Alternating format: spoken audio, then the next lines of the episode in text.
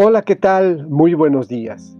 Me alegra saludarte y compartir contigo, como siempre, la palabra del Señor. Pidamos juntos a Dios que nos bendiga y nos acompañe. Hoy, jueves 3 de noviembre, escucharemos un texto más del evangelista Lucas, en el capítulo 15, los versículos 1 a 10. Del Evangelio según San Lucas.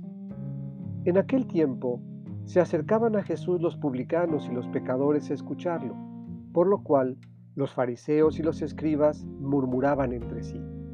Este recibe a los pecadores y come con ellos. Jesús les dijo entonces esta parábola. ¿Quién de ustedes, si tiene cien ovejas y se le pierde una, no deja las noventa y nueve en el campo y va en busca de la que se le perdió hasta encontrarla? Y una vez que la encuentra, la carga sobre sus hombros, lleno de alegría, y al llegar a su casa reúne a los amigos y vecinos y les dice, alégrense conmigo, porque ya encontré la oveja que se me había perdido.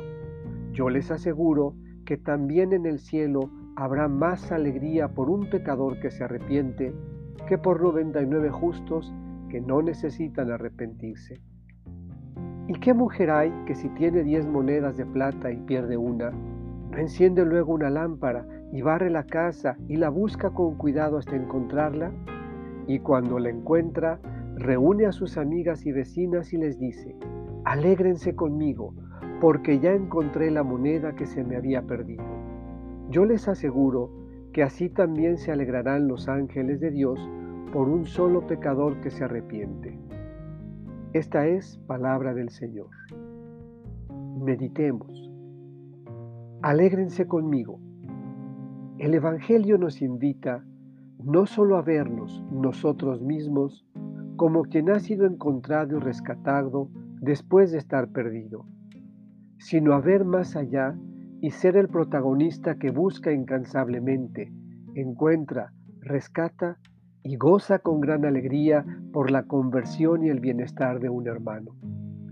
Si la gente murmura y se pregunta ¿por qué recibes a los pecadores en tu casa y comes con ellos?